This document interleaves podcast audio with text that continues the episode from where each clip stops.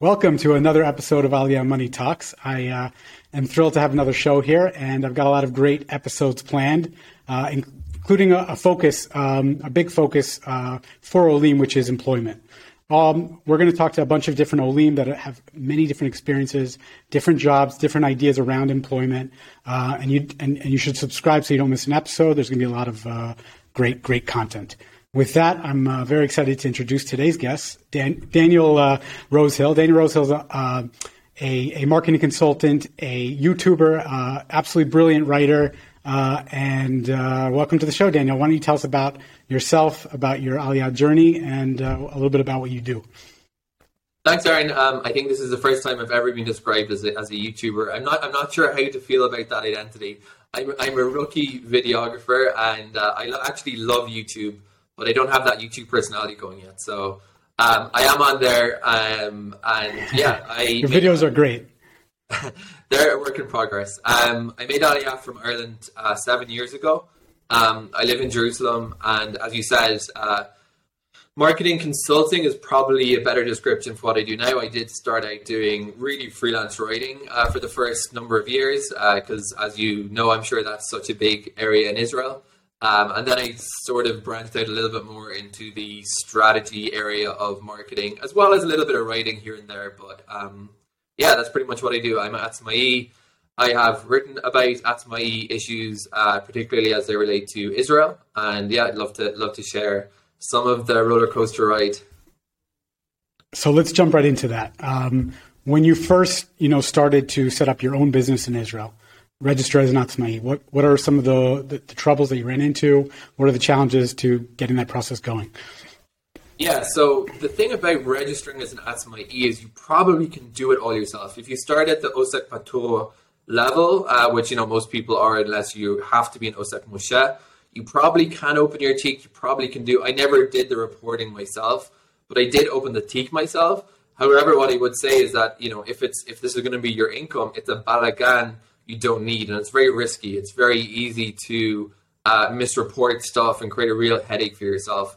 So um, I've always used an accountant. I did actually start the uh, tik opening process myself, and then later uh, hired an accountant to do it. So for me, actually, it's always been not always minus a year. It's, it's been my uh, full time income. So um, yeah, there weren't really any um, difficulties. You know, most aim will be asked for a Hatzharat Hon at some stage. I was asked for mine in the first year, which is, you know, a capital statement report.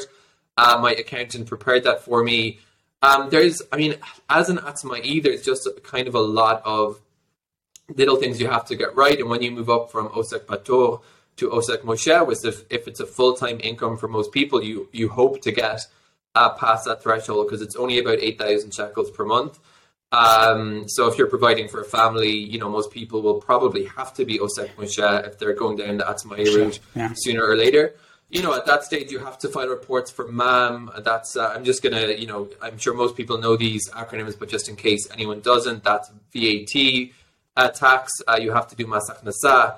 Atzmai now have to have a pension, so you need to be contributing to a pension.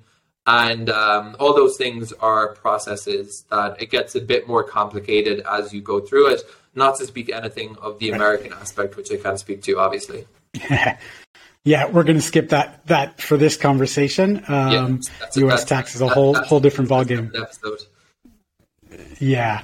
Um, anyways, so if if we kind of look at your your work, um, why have you decided to focus on the international market?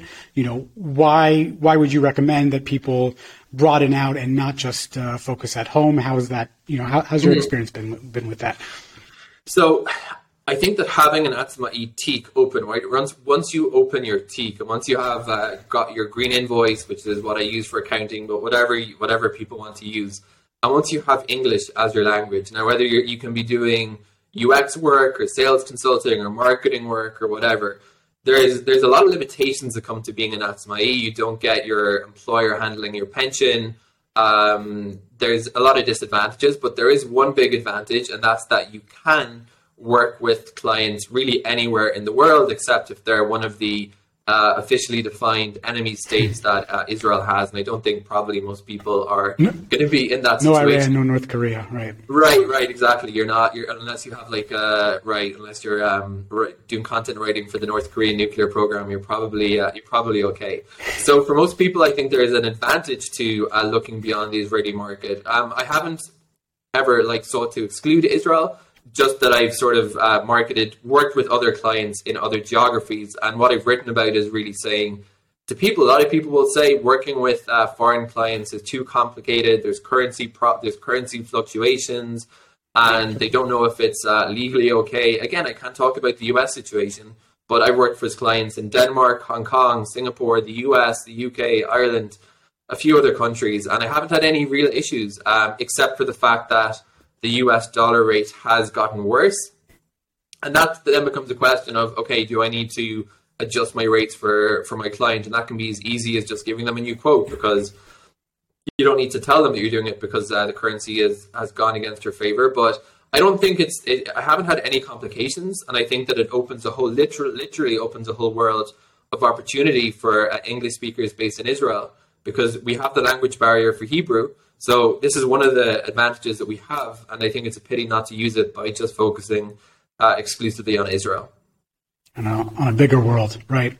So if if we nailed it down on that uh, that issue as far as exchange rates, you one of the ways you deal with that is kind of being a little bit more uh, willing to adjust your your quotes, your price quotes to to to potential clients uh, as exchange rates adjust. That's kind of the way you you mitigate that. Yeah, I mean, look, it, it, it's it's not a huge difference. I mean, the U.S. dollar maybe, but the level of the level of scale I'm at, which is literally a one-person business, uh, it's a microscopic business unit. Um, you know, maybe charging let's say thousand dollars a month to one client, right? It, it's not a huge difference uh, if you're getting payment over TransferWise and uh, sorry, well, Wise Wise.com now. Um, so I actually haven't really done that. I have thought about it. But uh, I think it's something that, that, that you could do, um, absolutely, or you could just probably be transparent and say, look, I'm billing in USD. Or you could fix the rate. Another thing that I've heard you can do uh, is fix the rate in uh, shekels, and your client will do the conversion into their currency and send that across. So there's various ways to get around Reduce it. It's, risk, not a, yeah. it's not a reason not to do it, in my opinion. Right. And I guess if you're when you're trying to appeal to people beyond Israel, um, how do you kind of shape your writing, your your marketing efforts to be a little bit more international? Sure, that's a, that's a really good question. So um, I would probably say it's having a mixture of. I mean, if you're looking to do this, um, it's probably not a good idea. I, I, would probably not recommend saying, you know, we're here to help Israeli startups market to the world because you kind of just said that's who you work with. Um, it's not an approach for everyone. Some people are going to be very well served by focusing in Israel. Some people actually really like it. They don't like the remote aspect of freelancing. They want to be able to visit their clients, and I think that's totally fine. Uh, if you're not looking to, I wouldn't say like pigeonhole yourself or just work with Israel, um, what would probably be helpful would be a couple of case studies and clients who aren't Israeli. You know, a lot of people have Wix, Payoneer, etc., who farm out a lot of work on their website and all Israeli references. And probably if you could have one or two non-Israeli clients, just to show that you're open to working with different geographies, you could mention I work with clients in different countries, and uh, that's another way of communicating. I've never hid the fact that I'm based in Israel from any client uh, that I've worked with, but um, I think if you show show that you're open to working with all geographies, that'll send the right message to those potential clients. I, I don't know if there's a question you want to answer, but have you ever gotten uh, any sort of pushback or uh, anger or uh, resentment? Oh, I don't want to do business. Oh, you're you're, you're in Israel. I, I didn't realize you're in I've never had it openly, and I don't think anyone would be stupid enough to say in an email, "You're based in Israel." That's it. Where because that would create a scandal for their company. I would say I have suspected a couple of times where deals went, you know, de- uh, deals. I'm, I'm not using this to sound like million dollar uh, contracts, you know, freelance, potential freelancing opportunities that kind of went sour for no reason that made sense to me. And I kind of suspected maybe the Israel thing. There's definitely the potential for political perceptions. I think it's more likely. I think this is a challenge we all face the people based in Israel. You're a foreign entity. For someone based in the US, they might not know you're actually an English speaker uh, or you're a native English speaker if you're doing marketing work. and you know they might say, well, why would we want to send this work out to Israel? Like it's a place in the desert. I think those perceptions are old fashioned. I don't think it's that common to have them anymore, but it's definitely. I reckon that's probably more of an explanation. So I don't. I think the Israel branding is great in the tech world. Sure, there are people who uh, really dislike Israel. They might not work for you for that reason, but I don't think it's uh, it's too much of an issue for Widespread. people. Yeah. Got it. Great. So, you know, one of the other issues with, with being an Atzmai is kind of managing billing and bookkeeping and, and collections and, and these kind of challenges. You know, obviously you, you spoke about the help that you get from, from uh, an accountant, but, you know, speak, speak more to how you manage your, your billing and, and that kind of, uh, that kind of thing. Sure. So um, I've been using Green Invoice for the past probably four years at this point. I lose track of how long I've been I've been doing this. They recently upgraded their uh, UI. It's beautiful. Looks really really nice. Yeah. Um, that's it. I mean, they don't have an English interface. I for a while did when their English um, support wasn't so good. By which I mean that like you'd create an invoice and sometimes I think it was an old bug. It would send out in Hebrew to an English client. So for a while, I used Wave, one of the you know international accounting softwares, in parallel, and I didn't send the Wave um, invoices receipts to my clients. That ended up being complicated, and Green Invoice has gotten a lot better. The English works really well, so that's really all I use. I did start working with the bookkeeper only in the last month or two. I did it for myself after becoming Osek Murshe. I did it myself for a year, and I would kind of recommend against that because the rules for what you can deduct for VAT and what you can d- deduct for Mas are slightly different, and bookkeepers know all these nuances. You can either end up being not compliant and getting fined, or screwing up your deductions, deducting more than you should or deducting less than you should. So I did it for myself for a year, and then um, when I took on a couple more clients, I've always been kind of in this weird gray zone of feeling uncertain. Do I want to be an Atzmai? Do I want to go back to a job? So I think part of that was not committing to uh, bookkeeping as an extra expense. Um, but I did that recently, so I'm sort of in the Atzmai uh, area for the moment, and it's definitely you know it's like anything. If you can afford it for your business, it's another headache saved. So I think if you can afford a bookkeeper, it's uh, definitely uh, so. That's what I do now. I just send my receipts and invoices into a folder, and the bookkeeper uh, does all the reporting. They can actually do it for you for Mas Hachnasa and MAM, and you can even set up a Hora'at Keva for automatic deduction. So you're really kind of going from doing everything yourself, setting yourself calendar alerts on the 16th. I need to do my MAM report. I need to do my Mas Hachnasa report every two months, meet them out, to just putting in your stuff up to Google Drive and someone does it for you. So it's really a huge difference yeah. from a um, Got it. from a work standpoint. It's it frees up your time a, a lot. Yeah, So exactly. speak, yeah, yeah. So if you if you uh, like, you're dealing with international clients, you're dealing with time zones all over the world. I mean, uh, how do you manage that? do you, especially if you're dealing with lots of different time zones? It's not like you're just dealing with California. You're not just dealing with uh, Australia. You know, Yeah. How do you how do you deal with all kinds of different clients all over the world? Yeah, so I, I- I've never actually really had had like a ton of clients at any one time. I think the most I've had has been um, five or six at one time. I know some people work Okay. with like 10, 15 clients. I find that very difficult. Um, Yeah. And, you know, typically a couple of those were Israeli and then maybe one or two clients overseas. Um, I mean, Israel's time zone, right, we're GMT plus two, so we're on the same time zone as Eastern Europe, which isn't so helpful. Um, from, from us, it's good for Israelis for offshoring work because it makes it an easy time zone uh, to send out development work to, and that's become a big thing. Um, South Africa is actually on the same time zone, if I'm not mistaken. We've got parts of Russia, and I think that's about it. So if we think about what time zones are good to work with, the difference with Europe is only one or two hours. Minus two is UK and Ireland; they're minus two. Central Europe's minus one. If you go plus to get over to India and China, they're a few hours ahead in Australia. So certain time zones are kind of hard. Um, I've had a couple of clients in uh, the US, you know, one on EST. PST Pacific time is really hard to work with, and very I know there are that, people yeah. who I think end up having a really Yeah. bad quality of life as Olim because they go down this route.